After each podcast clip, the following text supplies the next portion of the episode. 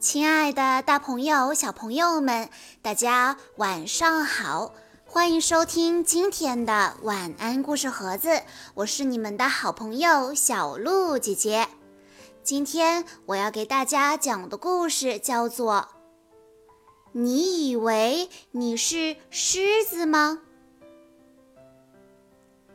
在比最高还要高的山丘上。狮子头戴皇冠，坐在尊贵的宝座上，每天对着所有的动物发号施令。他让臣民叫他王中王。每当他想要什么或是不想要什么的时候，他都会用力地大声吼道：“给我洗脚，给我刷毛，我饿了。”给我拿来羚羊腿，喂我喝水。吃饱喝足以后，他也不忘命令别人：“太无聊了，耍些把戏给我看看。”好冷啊，把你们的衣服给我穿，请你们赞美我。当然，对属下小小的鞭策也是必不可少的。动作快一点儿，来点更好的。你真是没用，还能再慢一点吗？命令永远都是命令，日日夜夜都一个样。王中王除了会发号施令，别的什么都不会。有一天，被王中王称为啥也不会的鸽子实在受不了了。他厌倦了听从命令，离开了山丘，到山下的海滩边安了家。狮子不以为意地说：“他肯定会回来的，他太需要我了。”可是几周过去了，啥也不会的鸽子压根没回来。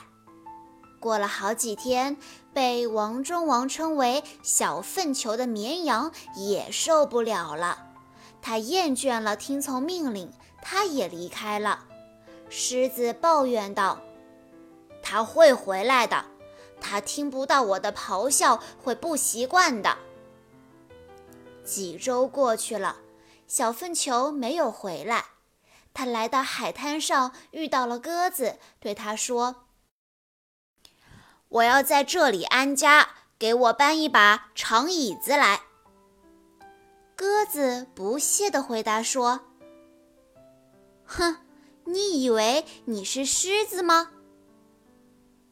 绵羊惭愧地说：“哦，我也不知道我到底是怎么了，十分抱歉。”几天以后，被王中王称为“口水袋子”的狗也受不了了，它厌倦了听从命令，它也离开了狮子。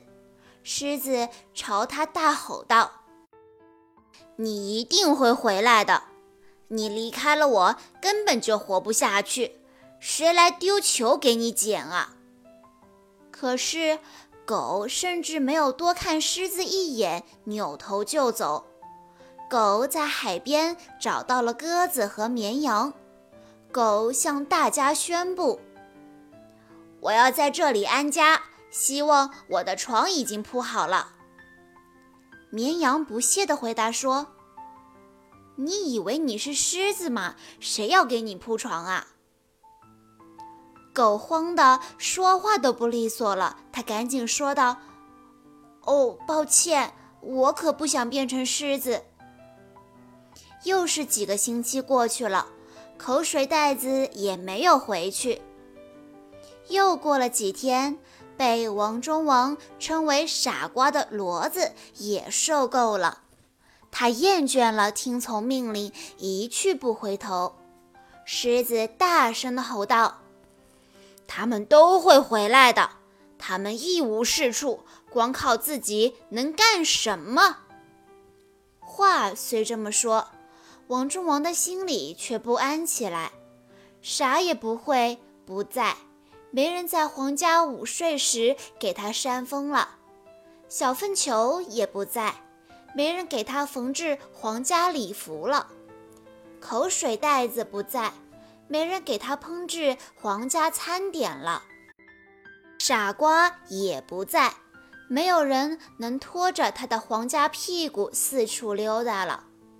狮子自言自语：“算了，我把它们全都换掉。”骡子在海边找到了鸽子、绵羊和狗，他说道：“我要在这里安家，给我拿点吃的来。”狗反问道。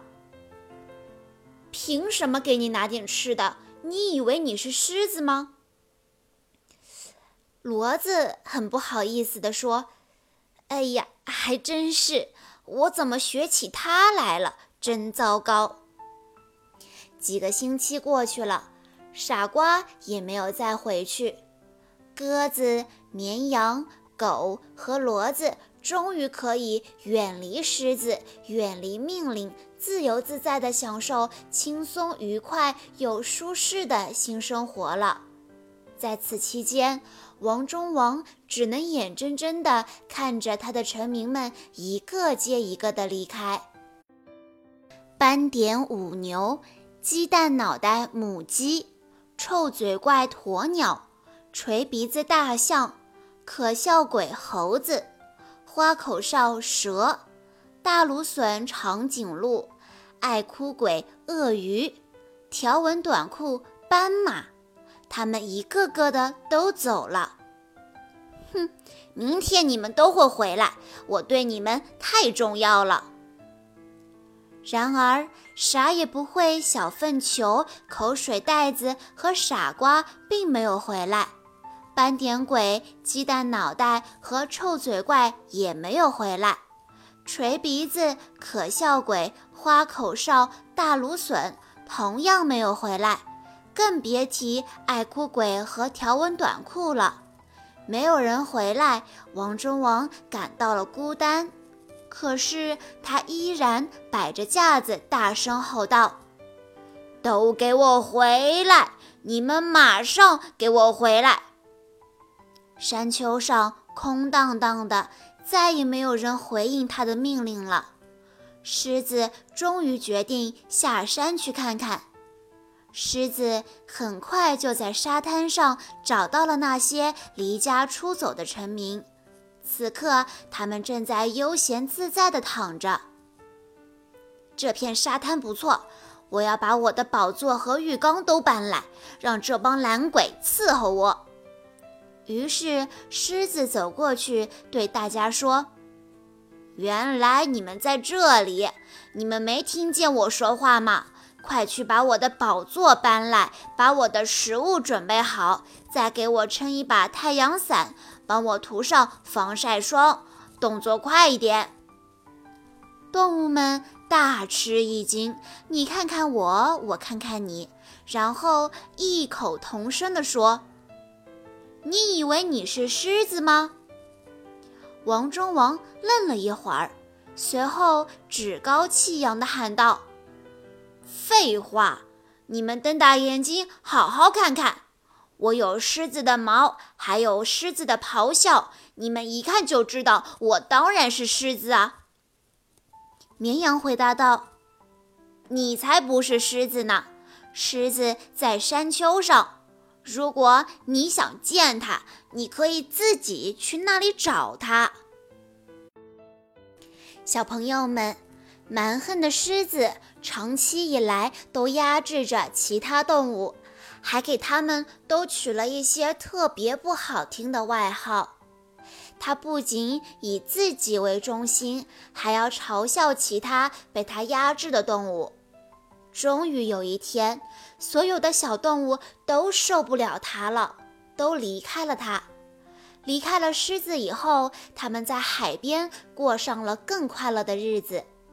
他们一个一个的都离开了这个只会发号施令的狮子，并且最终发现，原来自己可以过得这么开心呢。小朋友们。从今天的故事中，我们可以知道，没有一个人会喜欢别人命令自己，所以我们不要做这个只会命令别人的人。当然了，如果有人命令你，并且让你觉得很不舒服，那我们也可以对这样不合理的要求勇敢地说不。好啦，今天的故事到这里就结束了，感谢大家的收听。想要收听更多好听的故事，可以关注微信公众账号“晚安故事盒子”。我们下一期再见喽！